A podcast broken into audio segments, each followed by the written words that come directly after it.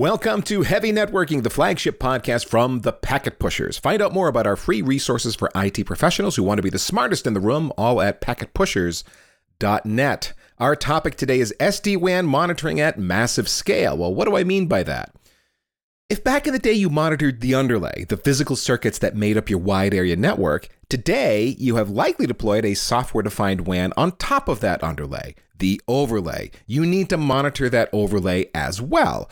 Overlays are made up of tunnels, and often those tunnels are deployed as a full or a partial mesh, and you end up with a lot more endpoints to monitor than if you were concerned with just the underlay. For an SD WAN of size, you could end up monitoring tens of thousands of endpoints. You could even exceed a million elements in total, which, if you've ever built a monitoring platform, you know is a massive resource challenge. Our sponsor today is Broadcom. Broadcom might be most well known to you for the chips they put into network switches, but Broadcom has a wide array of other products and services they offer, including massively scalable network monitoring tools. Our guests are Jeremy Rossbach, Chief Technical Evangelist, and Eric Custer, Senior Product Line Manager, both at Broadcom. We're going to dig into a case study Broadcom did with one of their customers, a global IT infrastructure provider with 4,400 of their own customers, and they use Broadcom products to monitor that infrastructure. Uh, Jeremy, let's start the conversation with kind of some some general overview of where we're at with SD WAN deployments and the industry. And uh, I'm curious, Jeremy, what level of penetration has SD WAN seen at this point? Did, would you guess, I don't know, half of all WANs are running an SD WAN overlay at this point, more or less? Well, to be honest, surprisingly, that number is much, much larger. I'm looking at recent analyst research on SD-WAN and observability from Enterprise Management Associates, and uh, the latest report shows that over 90% of uh, customers that responded to the survey are in the process of or have fully implemented SD-WAN. So the numbers are huge. Uh, every customer that we talk to has questions about SD-WAN, whatever that wherever they are in that implementation cycle. But it is the hottest software-defined technology being deployed out there today. I think. I'm not surprised that you, you think of it as the hottest SD WAN or S, uh, software defined technology. Yeah, I agree with that. But that question I wrote came in part because I attended a tech event. It was just a year ago, I think a summer ago, and one of the topics at that uh, local tech summit kind of a regional uh, event, what is SD WAN? What can it do for me? And so I was wondering, you know, just what the penetration was uh, as as we're going on out there. So for I mean, maybe in the last year, everybody's picked it up that was trying to figure it out a year ago. And so we're getting there. Well, I'll be honest. I think those what is SD WAN types of topics are still desperately needed because what we're finding is while folks are rushing to get on the SD WAN bandwagon, they may not have 100% comprehension of everything about the technology. So they're finding it more complicated than what the vendors say it's going to be. And it comes with a lot of headaches and challenges. And you know, that's why we're talking about what we're talking about today. Yeah. Okay. Well, with all the SD WAN deployments that you've uh, maybe have some insights into, Jeremy, considering what your role is at Broadcom, well, well, give me a range of the SD WAN sizes you're seeing out there, like like a typical number of uh, offices or maybe uh, also circuits per office. Mm-hmm. So uh, Broadcom works with uh, you know the Fortune 500, large companies, uh, massive amount of network infrastructure it is not surprising to talk to a customer, uh, another financial services company um, in the US that is looking at 300,000 plus tunnels uh, that they're creating, thousands of branch offices that they're trying to connect to. God knows the millions of metric and applications uh, that they're looking to manage with that SD WAN. So the sizes we're seeing are very, very large. And, you know, one of the benefits of SD-WAN that is claimed is cost reduction. So if you have a dedicated MPLS circuit to thousands of offices and you know, you can see why folks are jumping on that bandwagon to try to save some money on their WAN out there. So pretty big implementations we're seeing. One of the things that we've seen SD-WAN vendors claim is that there's a lot of small deployments, but not a lot of large deployments. But what you're indicating here is you have lots of customers with large deployments who've got big problems to solve. Yeah, I would definitely disagree with that vendor statement that mm. you said. You know, a lot of our Broadcom supports a lot of telecom, MSP, large financial, healthcare, et cetera. They're all talking SD WAN. Now, listen, maybe mm. a smaller company we have worked with will outsource their SD WAN management and monitoring to an MSP. But again, that yeah. MSP yeah. is monitoring dozens of SD WAN implementations for dozens of customers. I'd love for my uh, counterpart here, Eric Custer, to jump in and talk about some of the large deployments that he has managed uh, in recent years. Eric? Yeah, so you talk about the scale and size of an SD WAN environment, and a lot of companies are going to make the mistake of saying, well, we have X number of SD WAN edge routers or X number of sites.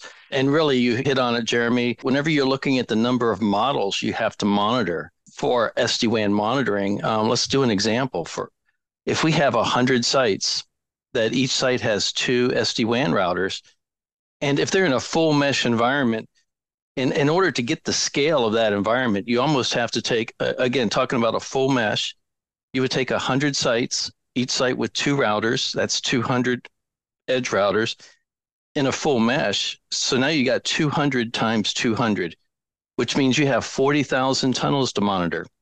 That's mm-hmm. 40,000 models for scale. Now, I'll throw something on top of that in that you also have SLAs, the SD WAN SLAs to monitor. And for like Viptela, there are four SLAs per tunnel or up to four. So again, you have 40,000 tunnels, and now you're going to throw SLAs on top of it. So you four SLAs per tunnel. Now you're at 160,000 SLAs you're monitoring. So and that's just the, for 200 sites. And that's just for 200 sites. right. So the scale problem is relative, right? So you might think yes. you're a small network at 200 sites on an SD WAN or 200 edge nodes on an SD WAN. But as a matter, when it comes to doing the monitoring, it, that suddenly ramps out of control in terms of the number of variables you're monitoring, the number of the data set that you're collecting and attempting to make sense of. Right, right. Because for each tunnel and each SLA, you're monitoring packet loss, you're you're monitoring latency, mm. you're monitoring jitter, you're you're you're monitoring up and down status so you know there's a whole lot of elements now. So your monitoring system if you haven't taken that into consideration before you deployed sd-wan i think i think you're going to be surprised as as to what kind of capacity it's going to take afterwards right? Because you're going to find out that you've now got to monitor the underlay which is the internet pipes themselves. That, and now you've got to monitor the overlay networks and then each one of those overlays forms a mesh. It's usually a full mesh for most of them. Partial meshes are possible but you know you've got to monitor and then each one of those overlays has its own variables and data to be collected it's get, it just gets out of hand really quickly you just added another monitoring tool for the overlay right and because you have one for the underlay already so now you've added an additional monitoring tool for the hmm. overlay mm-hmm. and you know the complexity like eric said the complexity of jumping into the sd-wan uh, deep end of the pool can be a lot for a lot of our customers that haven't uh, taken monitoring into consideration before the purchase and, the real benefit here is to be able to bring together the overlay and the underlay because you're not going to be able to monitor your environment just on the overlay, that 160,000 SLAs. You're going to have to have that underlay as well. And at the same time, if all you have is a, is a product to just monitor the underlay, you're going to be shocked whenever you deploy SD WAN and you're trying to do this from the SD WAN controller. It's mm. going to be tough, it's going to be labor intensive, and you're going to miss stuff. Now the, the when we do these sort of things uh, in in the olden days of monitoring, we'd build some kind of a dependency tree. At least if the tool gave us that ability, so that if say an underlay circuit goes down and it impacts uh, dozens, hundreds, thousands of tunnels, you don't have you know hundreds of thousands of red alerts that are going off because all these tunnels that failed. It all would get collapsed down into into the underlay. We're we're still very much able to do that, I would assume, in these environments, right? We are, but the the other point that's important you just brought up is SD WAN is going to bring a lot of noise to your environment, a lot of noise to your monitoring environment. Because again, for 40,000 tunnels and 160,000 SLAs, let's say just 1% of them are not functioning or performing as as you would like. I, I mean, right there, you're you're talking about hundreds of red indications on your environment at all times so so again you really have to focus strategically focus your monitoring and your thresholding on elements of your SD-WAN environment that's important to you. Because if, if you're trying to look at the entire thing, the entire thing may not be important.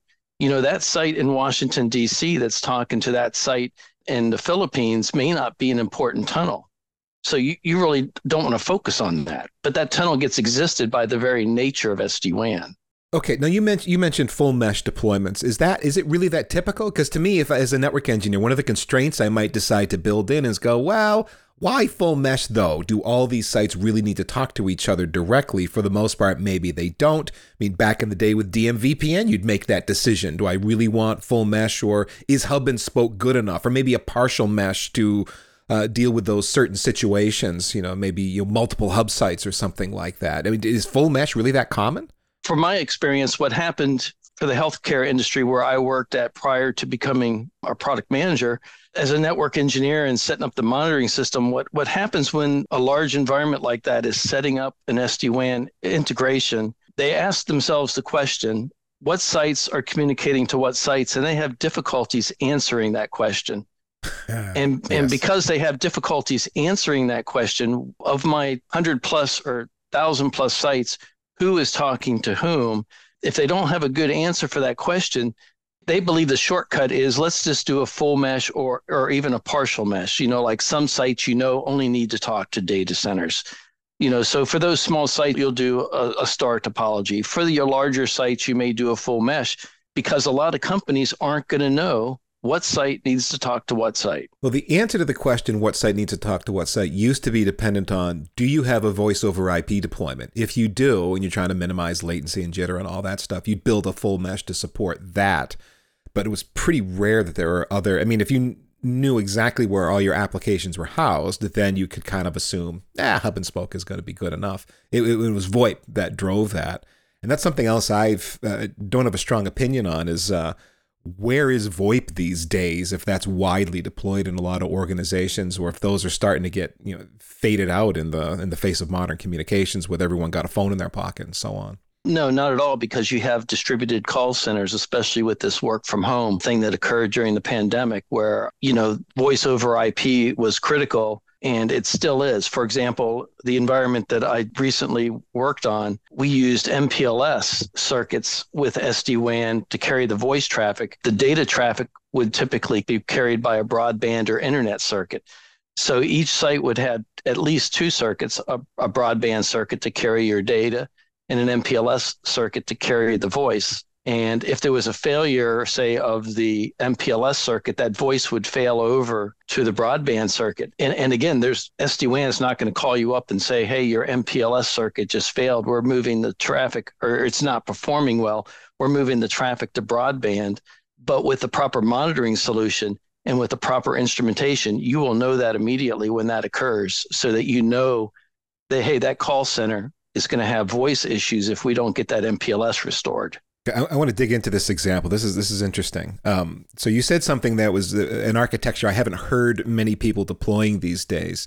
So if part of the SD WAN value proposition is to save money by retiring your private MPLS and moving over to one or more broadband, as in bandwidth fixes all problems, even if the quote unquote quality of that broadband isn't as good as MPLS supposedly, then um, you know, you run your voice over the broadband circuits, and if you get a little hiccup now and again, eh, it's okay. It's par for the course. It's worth the money that we're saving.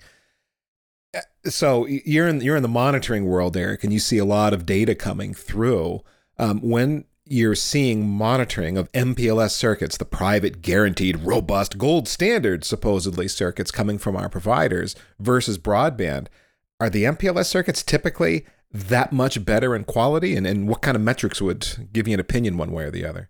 I do see a substantial benefit in MPLS over broadband circuit. My experience, you know, we have different thresholding criteria for broadband versus MPLS because MPLS is still superior to broadband. Let's face it, MPLS provides end to end protection or enforcement of traffic where broadband, you know, you're pretty much thrown in once it re- leaves your SD-WAN router, you're thrown into the pipeline with everybody else. But also keep in mind that um, a lot of companies are doing a managed service with MPLS, and then there's MPLS, where it's not really a fully managed service, which is cheaper.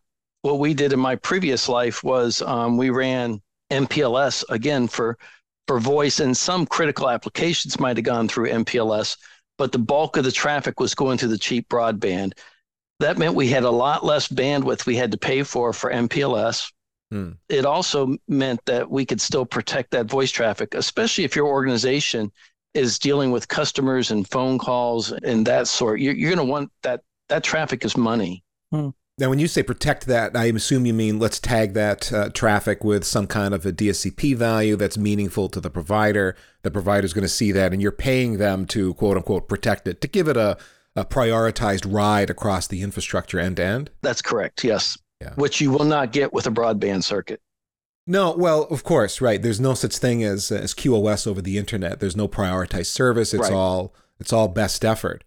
But the the, you know, the irony of that is, and just just a, a point, a, counterpoint, uh, Eric, is that we've gotten reports from different people who've deployed SD WAN, and in their monitoring, they have found that MPLS occasionally performs worse than broadband, all depending on the provider, what region they're in, what cities the traffic is going through, uh, et cetera. You know that kind of stuff. Now, I can't say it was like this very scientific series of studies we did and we know that the traffic was or wasn't tagged and that the provider was or wasn't prioritizing it etc um, so to hear but so to hear that there's still some interesting use case for MPLS out there is uh, is interesting because as you say of course you can't get that on the internet if that's very important to you. Well, the other thing I would say is before we went to SD-WAN, we did have a, a well instrumented monitoring solution and we were running um, IPSLAs from our remote core switches back to the data centers to a responder. So we actually had good visibility both before and after SD WAN using the exact same IPSLAs, with the only difference being the legacy MPLS versus the new SD WAN. And I could tell you that my experience with that transition was that those IPSLAs that were set up on those remote core switches did not perform as well under SD WAN as they did under MPLS. Okay, fair enough. Yeah. But I, I would recommend that for anybody getting ready to move to SD WAN, go ahead and strategically set up IPSLAs from your remote switches in your your environment and, and point them to a responder at some central point like a data center and start collecting statistics before you make that transition so that when your leadership asks you, how is SD-WAN comparing to how it was, you can give them some apples to apples comparison about how SD-WAN is performing. Another point you made earlier, Eric, that I wanted to go back to, you were talking about SD-WAN platforms and that they have built-in monitoring capabilities. And in fact, Greg, as you and I were talking to everybody that was in the SD-WAN world putting products out there, oh, that mm, was one of the oh. things they touted we can do reporting. We can tell you exactly what's going on you know single pane of glass uh, compliance reporting et cetera et cetera. And they made a really big deal about it very often. So so eric my question to you is how's that going in the real world? I mean you guys obviously have a business that is uh, basically saying that that's not really working out. So i just love to get some insights on that and what your take is well, again, number one, you're monitoring more than just SD WAN with with a true monitoring solution. So whenever you've got, let's say, like Viptela, who has SD WAN controller that you can go into and you can look at the performance of your environment, you're not going to get all that additional information. You're not going to get the underlay performance. You're not going to get the flow performance. You're not going to have a good tie-in for thresholding you're not going to have single view dashboards that brings together the overlay, the underlay, the flow, and the thresholding. So usually I see the SD-WAN controllers as a troubleshooting tool. In, in other words, when your monitoring system has identified you have a performance issue somewhere, you may use the SD-WAN controller to dig in a little deeper um, to get more granular and specific. But if if in fact you're relying strictly on that SD-WAN controller to provide your performance reporting for SD-WAN, it's probably going to cause you a bit of heartburn and it's going to be hard to track what's going on do you as a third party monitoring tool or an independent monitoring tool if you will do you use any of the data that would come off of say a viptela controller is that helpful to you in monitoring to consume some of the metrics that you might be able to get from that? That is the overlay data right? That's hmm. what we refer to as the overlay data. We actually pull that from the sd-wan controller using api rest calls. So what our monitoring solution dx netops actually has the visibility over for that overlay comes from the SD-WAN controller. In addition, we SNMP pull that device. We SNMP pull other devices. We also collect SNMP traps. Again, the controller is not going to do all that. But our product, you know, in, in fact, I remember when we first set up DX NetOps for monitoring SD-WAN, one of the very first things I did with our initial deployment was to meet with Cisco to compare what Cisco showed on their controller and what we saw in DX NetOps on a per tunnel basis and strategically compared performance that was being reported in the controller and what was being reported in DX NetOps to make sure DX NetOps had the correct information. Again, the advantage something like DX NetOps brings is you can build custom groups, custom reports, and custom thresholding that encompasses all the monitoring layers and not just the overlay. Okay, you're getting into my, my next set of questions here. Is I wanted to understand from an SD WAN monitoring perspective how to how to think about it. So you're pulling in tons of metrics from tons of different endpoints. Um, let's call that uh, instrumentation. So in in your scenario, the scenario we're describing here with SD WAN, you're aiming your is it a collector? Is that the right way to think about it? We have a collector that pulls in data from multiple sources. We have what's called Performance Center or Portal that brings all that information together and allows us to build custom groups using various thresholds and various components and metrics to create custom dashboards that brings all this information together in a strategic form. Okay, what I'm building here then are different views into the SD WAN. So I've got uh, a large SD WAN, uh, thousands uh, of tunnels, maybe hundreds of thousands of tunnels, but I'm yes. I'm delivering a view of performance in such a way that I can tell at a glance what's going on. Right. And, and then now walk me through that. Let's say I've got a problem. What am I looking at in the dashboard? What am I going to see that tells me there's a problem? How am I alerted? And then and then what are my next steps? So one of the things that I created in the past using DX NetOps is we created something called a site page. A site page brings all the relevant strategic performance reporting for that particular site every site had its own site page. Now, this site page included WAN utilization performance, the underlay stuff, device performance like CPU and interface errors, the also underlay stuff. This site page would include tunnel performance and SLA performance, the overlay stuff. And it would also include flow data. It would bring in the flow so you can see who's talking to whom and what are they doing. And it would include things like IPSLAs that run external of SD-WAN that are also considered an underlay monitoring. What you mean is you know what's happening inside of the SD-WAN overlay because you're getting that data from flow data. You can see application response time from flow data. But if you want to probe stuff that's outside of the SD-WAN, you set up an SLA probe, right, which goes out and pings or polls or simulates a, a test, and then you collect that data. Correct, and and and that's more generic. SD WAN is more specific, right? Tunnel by right, tunnel yeah. performance. The mm. IPSLAs are a generic way of looking at communicating between a remote site and say strategic data center or some other point in your environment. What mm. we did is we ran IPSLAs that emulated default untagged best effort traffic. Another IPSLA operation we would run that would mimic critical application traffic and another IPSLA that would run that would emulate voice traffic. So we ran up to six IPSLAs from every site to two different data centers on top of what we were getting from the tunnel performance in SD WAN. You said we important- would run, as in, um, did you have some automation where you could log into routers at end sites and uh, and have them automatically deploy these SLAs, or was you were you relying on the network engineering team to build out the SLAs and deploy them to uh, the end nodes? So it, our use case were in my previous life was that part of the standard build for say a core switch included IPSLAs. So that was just the standard part of the standard build. Yeah. Okay. So every core switch would have a set of IPSLAs operations that would be running, and there would be a, a, a responder to strategic or, or depending on your environment, responders placed in your environment so easy for you to say. As long as you've got a shop that's uh, deploying IPSLA as a standard part of the device build, good to go. But uh...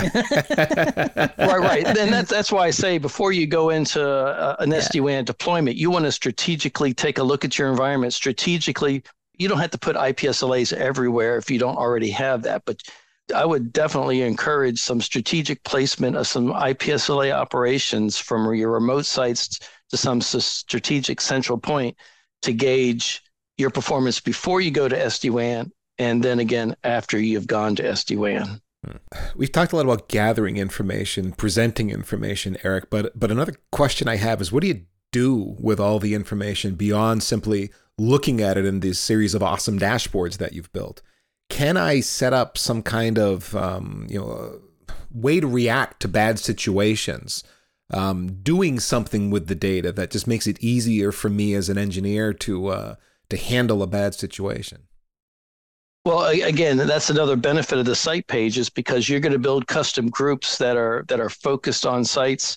You're also going to build up thresholds using those custom groups as well. Whenever there's violations of a threshold, an event gets created in DX NetOps that depending on the severity of that event, the violation, it's going to become an alarm. And whether that alarm, which could be integrated into a service management system, creates an incident that would go directly to the NOC so that even before the NOC even realizes there's a problem, even before the first customer calls, they've received an incident through their service management system that originated from a threshold alarm that was using a custom group in DX NetOps. The other advantage is once the NOC receives that notification in that incident, they go to that site page and everything that related to that site is on that single report page for them to quickly either clear or one of the one of the big things that people underestimate is how important uh, mean time to innocence is.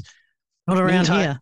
not, well, not around here. If you listen to us, we talk about yeah. it all the time. I because I call uh, mean time to innocence is is the the pointy edge of going home at five o'clock. If, you know, well, it's it's not yeah. my fault. I'm going home, right? well, no, and, and I would I would say that's kind of a broad way of looking at it. The way I look yeah. at it is meantime to innocence has to occur before you even get to an MTTR for a restoral, right? Yeah, exactly. Yeah. And and, and my experience is troubleshooting usually means the network team is on the hook until they establish they're not on the hook. Not hmm. not because they want to go home, but because the right team is not going to get engaged to troubleshoot the problem until the network can clear it. So mm. by by having a, a, mature instrumented solution that's monitoring both the overlay and the underlays, that the NOC quickly produces visual evidence that the network is working fine between point A and point yeah. B.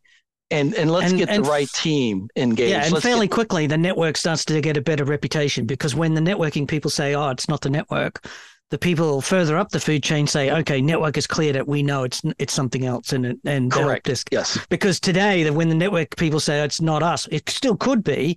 It's just in the past we've never had the right instrumentation, the right visibility. We didn't know application performance data. We didn't know that once it left our network, what happened to it. Right? Uh, you right. know, when when we put things in the cloud, does it work? We don't know right? Because right. the monitoring in the cloud is not ours. It's not our network and you're still on the hook for the internet performance. So then you have to have tools to cover that part of it so that at least you've got a nominal thing to say, like, oh, yeah, no, there's an internet provider in Brazil. It's currently down. That's why, you know, any help desk queries from there would be a problem. I'm using that as an example, but you get the idea. Right. Well, well, I mean, let's let's take let's take numbers. I would hmm. say more than 75% of the time, whenever a number of customers at a remote facility is complaining about performance, more than 75% of the time it's not the network. Yeah that's right yeah. And, and and that means at least 75% of the time the right people are not troubleshooting because the network team has to figure out is it them or not?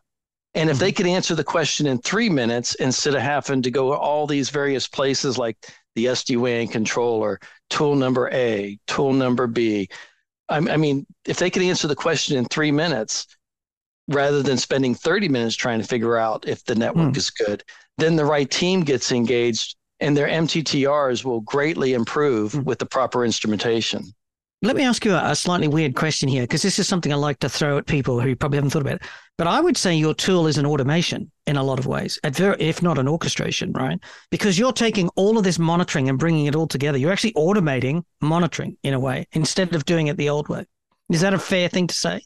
I, I, would I would call it automation. Um, those mm-hmm. custom groups that are referenced for all of the thresholding and the report views that are built are automatically populated based on rules. As mm-hmm. as long as the, the network team has followed some structure and some discipline in deploying their their environment, you know, with naming conventions and addressing and as long as there's some discipline there, you could build policies and rules and and then you have automation. This stuff starts taking yeah. care of itself. Automation doesn't mean python or you know a platform. Automation can be a saas tool like yours.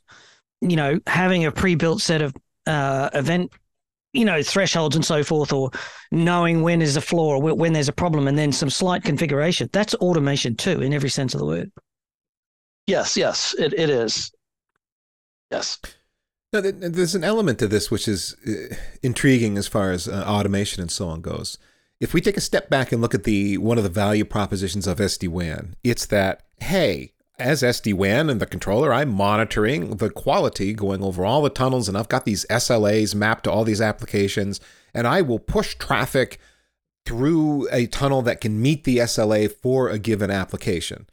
And therefore, you've got some, I mean, within the boundaries of how many uh, broadband circuits or MPLS circuits you've got to work with, you've kind of got to guarantee that your application is going to get delivered in accordance with that SLA. So there's an automation there. It's uh, I like to think of it as, as a fancy routing or application level routing that's going on. That's beyond the normal uh, OSPF and other sort of IGPs we might be using on our networks.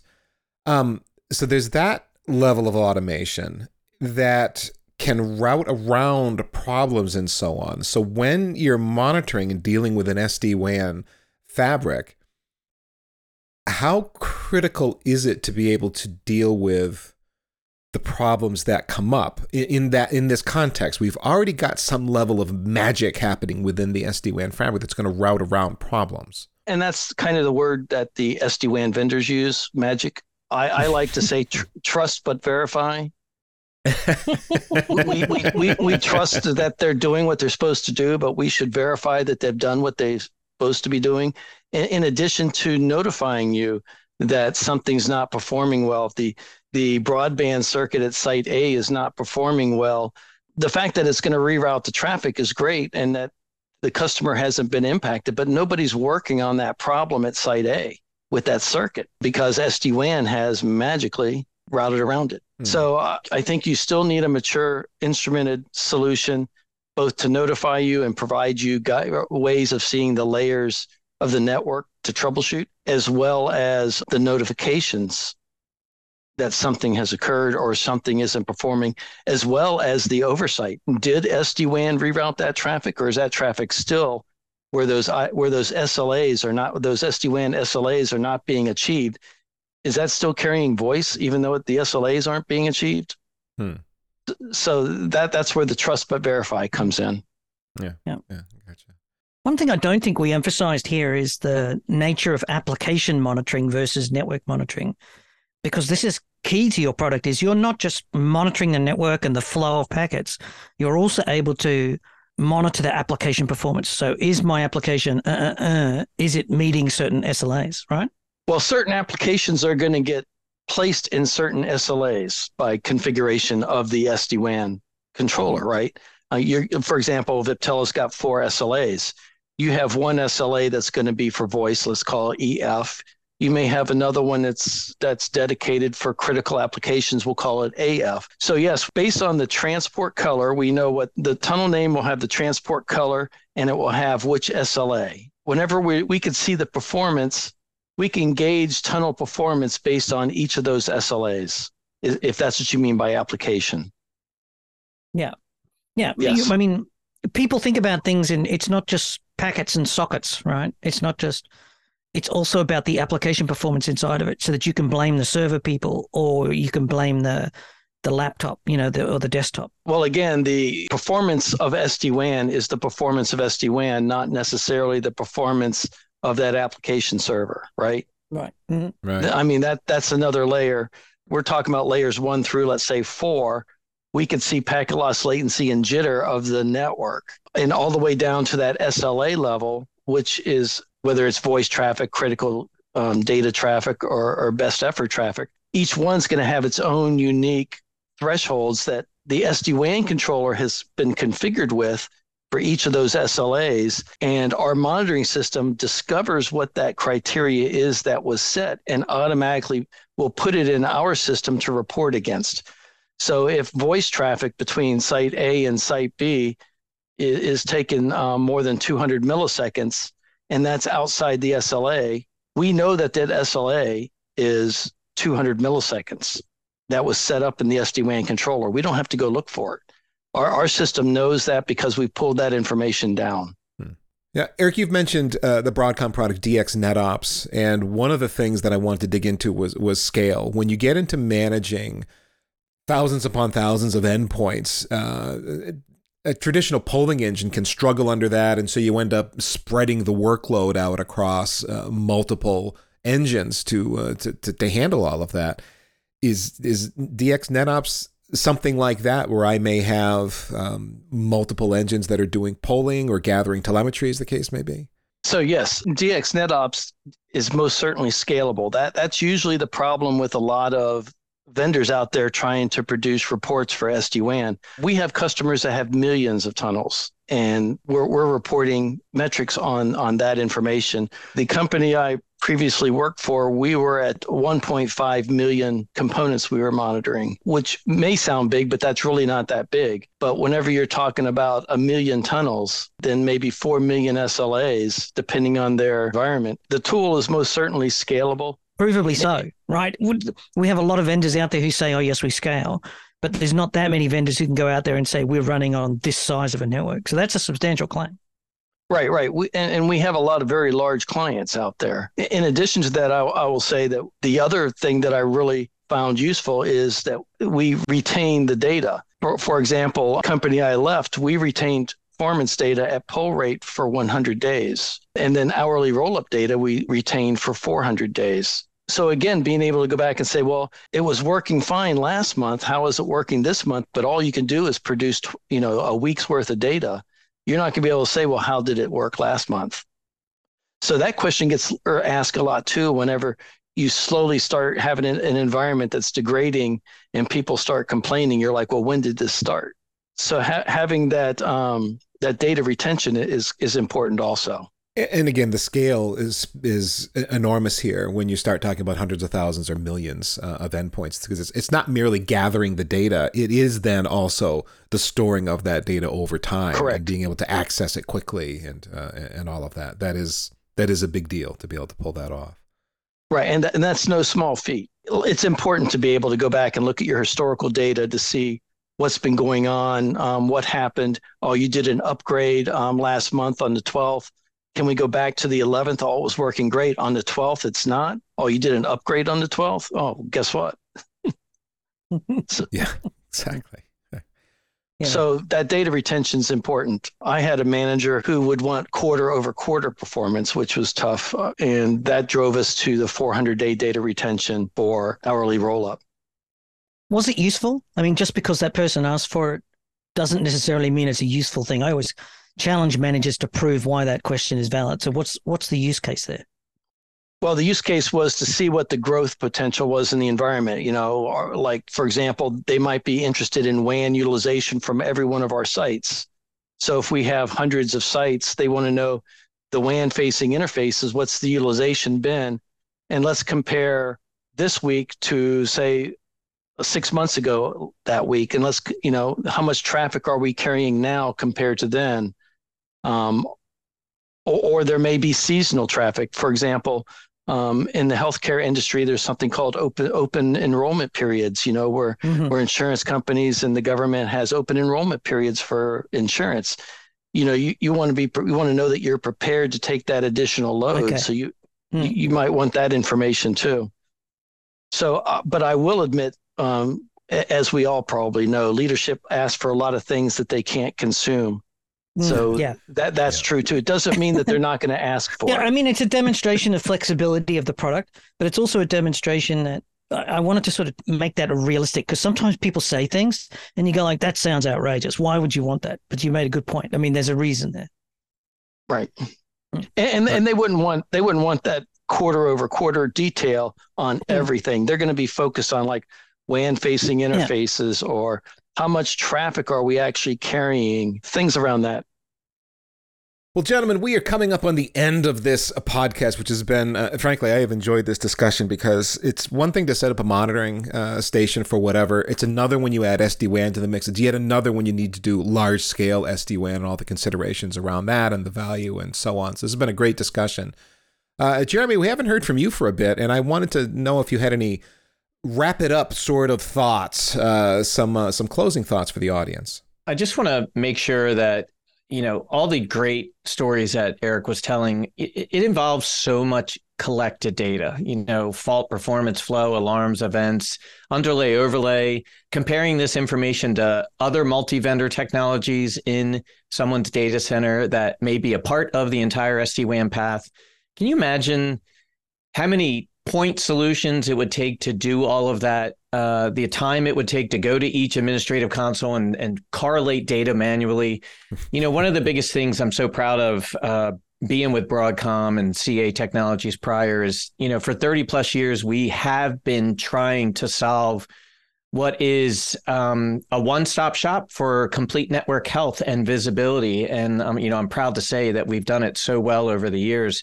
And as networks get more complex and more noise, right? It's an imperative that we help our customers this way. So, you know, we talked about a lot of bits and bytes and all, but all those bits and bytes are collected and surfaced in one place for our customers. And that's what we're most proud of. Yeah, it's funny you said, can you imagine having to deal with all these separate tools? No, I don't mm-hmm. have to imagine it, Jeremy. I have lived through that right. as, as so many people that are listening exactly. to this show, I'm sure, have been there. Exactly. One tool to rule them all has always been the Holy mm. Grail. So for any, anything like that that gets us there is a, is a good thing. Uh, Eric, a question over to you. Um, a lot of the questions that and discussion points that we had in this show were related to a white paper that or a case study that Broadcom was published with a, uh, an IT infrastructure provider called uh, Kyndryl. Did you have any other comments or insights to mention about that uh, that document? Yeah, that white paper is a good example of. I think we talked about a, a, a site page, a page that's focused on a site, and using custom groups and automation to populate that site page. Um, so that white paper goes into some detail about what a site page could be. Um, your organization can take some or or all of that white paper as a source of something that you may find useful in developing strategically developing your solution and your site page. But um, yeah, that white paper is is a good example of that reporting and custom groups and also keep in mind whenever you have a, a, dashboard that you create, you can also create thresholds around that same dashboard. Yeah, I, I think that's a good white paper to reference and, uh, and and take from that white paper whatever works well for your organization. Yeah, it, it, it's a short one, uh, audience that listens. I read it in preparation for this podcast in uh, you know 20 minutes or so, six pages, and uh, a lot of screenshots that help you visualize the products that were employed and so you can kind of imagine if I'm a network engineer actually working with this product, what am I going to see? How am I going to interact with the data? It gives you a quick overview of, uh, of all of that stuff. Well, Jeremy Rossbach and Eric Custer, thank you very much for joining us on Packet Pushers Heavy Networking today. And, and guys, we thank Broadcom for being a repeat sponsor of the Heavy Networking podcast and the Packet Pushers. We really appreciate that. Uh, as all you out there in the audience know, or I think you know, we are full time here at Packet Pushers Interactive, and the sponsors who share deeply nerdy content with IT engineers make that possible. So, again, thank you, Broadcom, and thanks to you for listening all the way to the end. If you check out Broadcom's network monitoring tools based on what you heard today, be sure to let them know that you heard about them on Packet Pushers. Now, many of you guys know us for podcasts, but that is not all we offer here at Packet Pushers. Visit packetpushers.net to subscribe to our free newsletter, leave your feedback on our follow up page, join our Slack group, and read articles by and for industry professionals just like you. If you're a social human, we are all in on LinkedIn here in 2023 as we slowly steer away from the dumpster fire that is Elon X or whatever the heck he's calling it today. We'll be improving our LinkedIn presence over time, so be sure to follow our company page as well as all the hosts from our podcast family. You can find all those hosts with their bios and LinkedIn links at packetpushers.net slash hosts. Last but not least, remember that too much networking would never be enough.